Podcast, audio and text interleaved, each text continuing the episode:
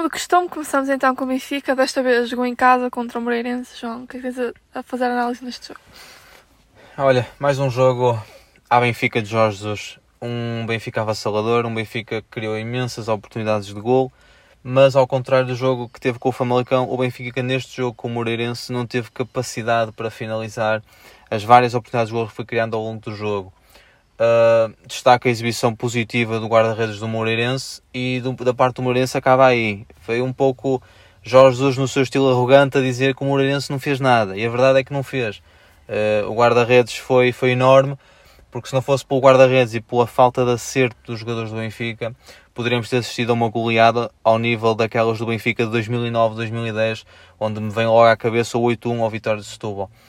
Em relação aos destaques individuais deste jogo, tem que começar por destacar Darwin Núñez, mas que grande exibição do uruguaio, a comprovar uma vez mais que o avançado não precisa de marcar apenas golos, tem que fazer muito mais.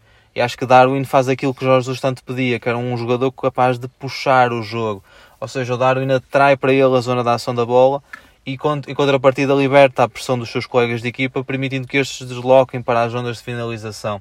Onde entra aí jogadores como Val Schmidt, o próprio Everton de Cebolinha, que fez mais um grande jogo tanto aqui no Tomcast todos partilhamos a opinião de que Everton Cebolinha provavelmente não dura nenhuma época no Benfica.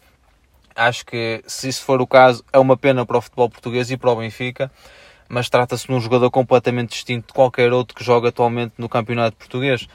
Uh, em relação ao Benfica, destacar, destacar a despedida de Ruben Dias, selada com um golo e com a braçadeira de capitão. A esta hora já se sabe que Ruben Dias é jogador do Manchester City e que Nicolás Otamendi, ou Otamendi, como diria Jorge Jesus, é o novo central do Benfica. Acho que se trata de um grande reforço para o Benfica. Apesar de ser um ex-jogador de futebol com o Porto, está acima de tudo um profissional de futebol. E acho que Otamendi, juntamente com o Vertonghen, podem fazer uma dupla de centrais ao nível de muitas outras que se destacaram no, no Estádio da Luz bem-me à cabeça, por exemplo, Luizão ou David Luiz, e, ou Luizão e Garay, e entre outros tantos. Portanto, acho que Otamendi e Vertonghen vão fazer uma grande dupla de centrais. E atenção, Ruben Semedo deverá chegar, e aí sim o plantel do Benfica começa a caminhar a passos largos para estar finalizado. Foi um massacre, foi um massacre, como acabaste de dizer. Podia ter sido uma goleada das antigas, mas não foi, foi 2 a 0, porque acho que o Moreirense acaba por ter sorte se acaba também por merecer, porque Paz Inato fez a edição da sua vida e o Moreirense, que é um projeto muito sustentado, todos os anos consegue bons jogadores e vende-os sempre uh, aos clubes grandes ou lá para fora. É um projeto que tem o seu mérito e que quer destacar do Moreirense, Pazinato, como já disse, e o Filipe Soares, que é um trator, eh, e que no, há uns meses conhecemos aquele vídeo da, das revelações da Liga, do 11 da Liga. Na altura meti o Filipe Soares para, para render esta época e acredito que o Filipe Soares no final da época vai sair para um grande clube.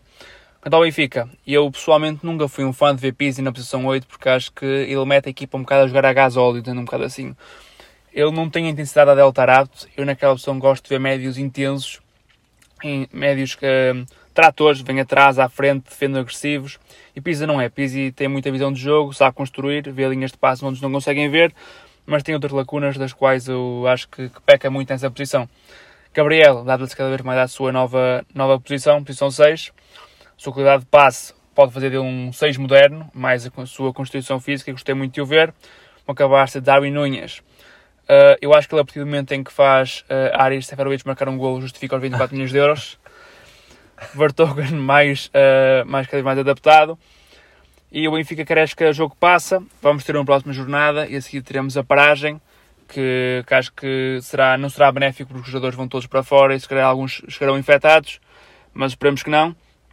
Uh, e para terminar contra o negócio, Ruben Otamendi, eu acho que do ponto de vista hum, financeiro é excelente, principalmente em época de, de Covid, onde o mercado está praticamente parado.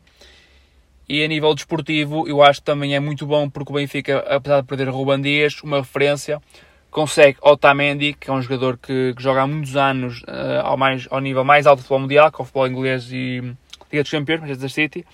Recordo que Otamendi, na última época, fez 3 mil minutos, nas últimas duas tinha feito 2.500 e 4.000 respectivamente, ou seja, jogador muito utilizado para Pep Guardiola e que acho que o Benfica, pelos 15 milhões que ele é avaliado no mercado atual, não conseguiu melhor central, porque o Benfica, mesmo recebesse 68 em dinheiro, tinha que ir buscar mais dois e com, esses mais, com esse dinheiro ia uma parte ao ar e acho que assim ainda tem 53 milhões para fazer face à perda da Liga dos Campeões, que ainda pode contratar Ruben Semedo.